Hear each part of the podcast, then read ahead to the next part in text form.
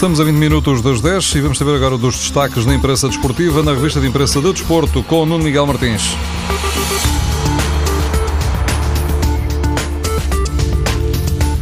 Depois de um percurso de empates no Campeonato Europa, a bola diz que chegou a hora de ganhar. Nani, Quaresma, Renato Sanches e Cristiano Ronaldo são os escolhidos para a primeira página do jornal. No Record, a Torre Eiffel, iluminada com as cores da bandeira portuguesa, expressa o desejo da manchete. Levem-nos à final. O jogo destaca três adeptos na pele de super-heróis tugas, de mascarilha e bigodaça.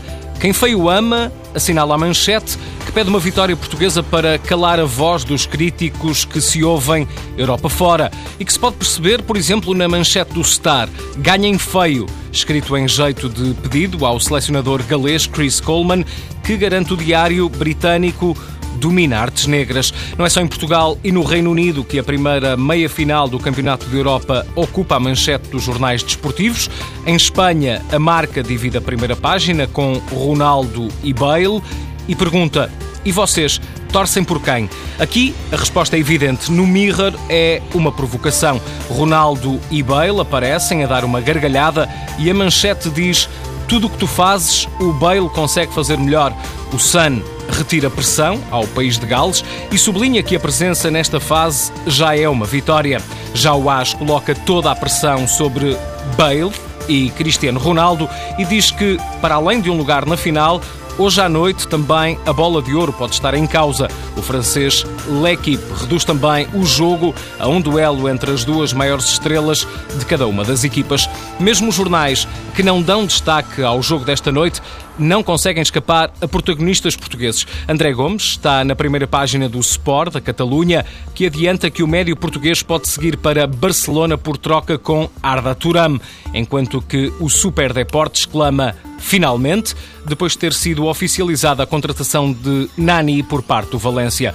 No país de Gales, o Wales Online garante que os galeses pretendem desafiar a UEFA e levar os filhos dos jogadores para o campo no final do jogo desta noite contra Portugal.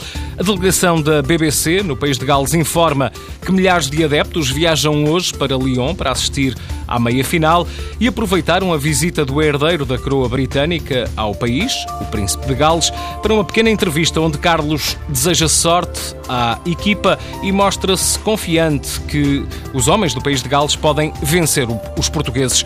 O Wales Online recupera ainda a história de um adepto que foi ontem condenado por causa de um incidente durante o jogo entre País de Gales e Inglaterra, na fase de grupos, mergulhou todo nu numa fonte de Swansea e justificou-se à polícia e ao juiz dizendo que não é todos os dias que o país de Gales está a ganhar à Inglaterra. O assunto ficou resolvido ontem com uma multa. O Daily Post coloca na manchete um português, mas não o mais óbvio. O escolhido é José Mourinho, que garante que não é o culpado pela saída do galês Ryan Giggs do Manchester United.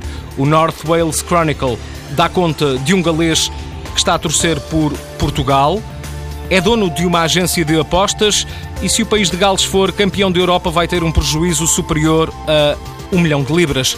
Por isso, boa sorte. Nuno Miguel Martins.